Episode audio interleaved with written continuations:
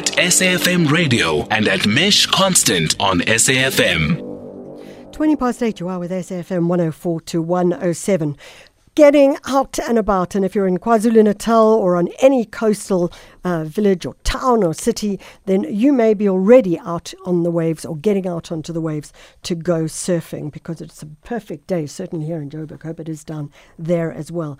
You just heard a snippet from a short documentary that's called The Spiderweb, and it pays tribute to Matthew Murphy, also known as Spider Murphy. And he's an iconic surfer, but also surfboard shaper who's based in eThekwini, Durban. We've got him on the line. Matthew, thank you so much for joining us.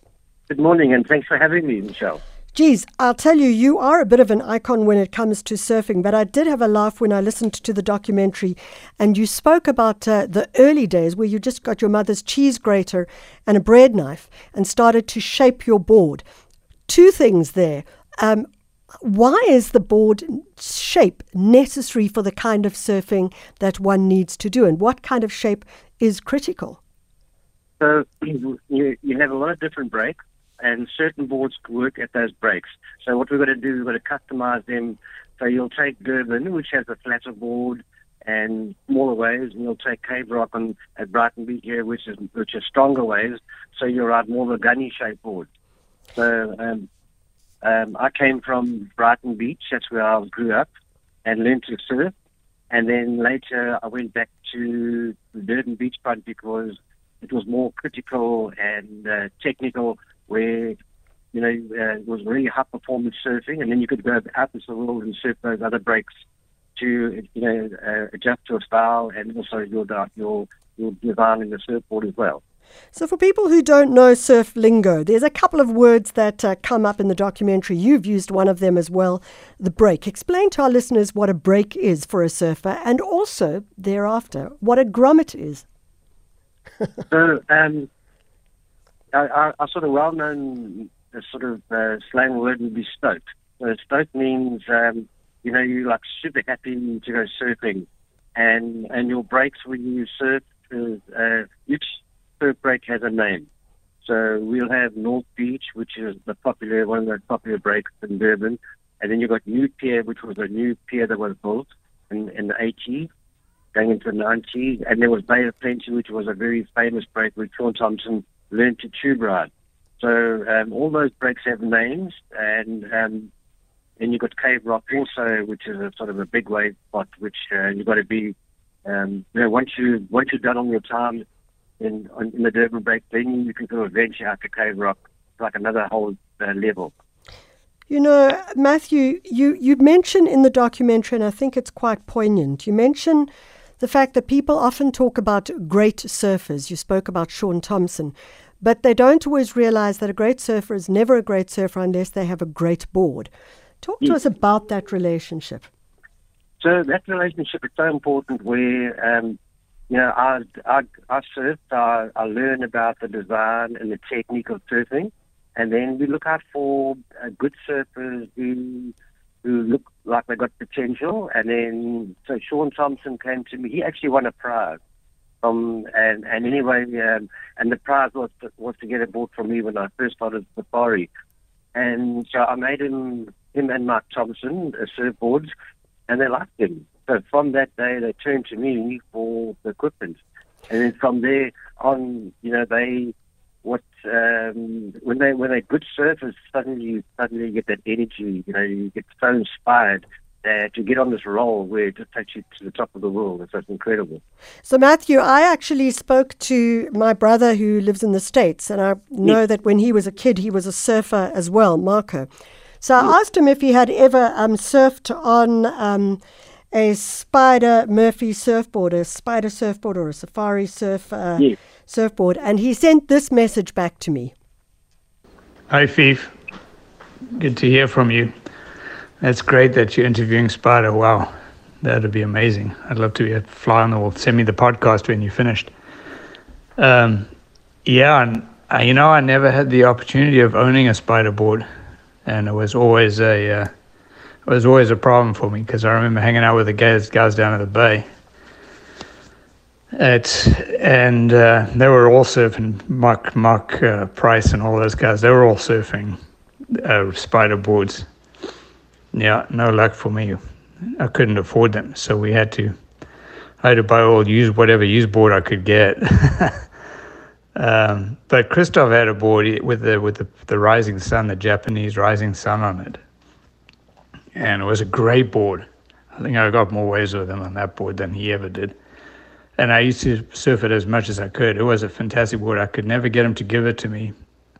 And uh, I think we played cards for it once, and I lost the game, so I definitely wasn't going to get the board. anyway, um, it's uh, yeah, what an honor to speak to him. That would be an amazing interview. Um, yeah, I hope you enjoy it, and uh, look forward to hearing was hearing all about it at the end of it. Love you. Bye. So, Matthew, that uh, is someone who loved your board but never actually got onto it, uh, my okay. brother. So, I, I think that what, what comes out of that as well, though, is that everybody was like going, okay, we really need to get this kind of board. And certainly in the documentary, you get a sense of everybody who had the opportunity and really was very lucky to, to get one of those boards and what kind of difference do you think it made to the surfing scene at that time? So, um, sorry, uh, I thought you're talking to. You. Anyway, um, um, yeah, I, I, I got a little bit tangled up with uh, with the question there. Sorry. Oh, Matthew, I was just saying, like having a board like that. Um, how different was it to other boards, and what kind of an influence did it have on the surfing scene? So, so what I did was I, I gave the guys more attention, and that's what it is. Uh, take everybody serious. Doesn't matter if they're world champions or beginners.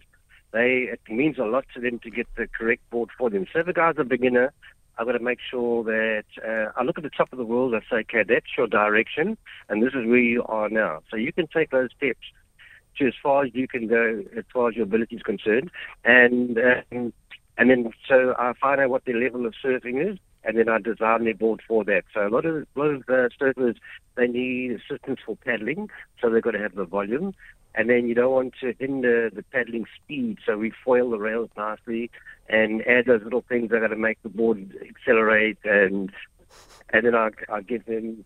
You know, the dimensions are really important, uh, so we work that out with the volume as well. And um, you know, it's, uh, it's, it's such an important thing in somebody's life to have a board that suits them because if you give them the wrong board, they may just they may just say, "Oh, surfing is not for me."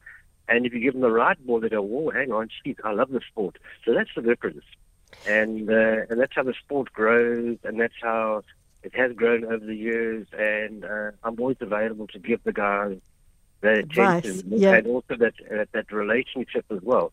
So I've actually streamlined my business where I have a CNC machine and that cuts it to, so I will actually work seven days a week and I work, I'm working all the time, but it's not really a job, it's a hobby. You know, I've always looked, looked at this as a hobby since, since I was at school. And, uh, and it's been an, an amazing, amazing, uh, journey. And I, I must say I've never bored of it because I keep it interesting the whole time. And, um, and all these people that I that I communicate with. Now we're going onto WhatsApp, so they have all their addresses, and when they ask for new boards, I I go back to their, their all their um, details, their, their weight, their height, the shoe size, experience, sure. things like that. So that so, uh, that all comes into it, and, and and you end up designing them the perfect board. So.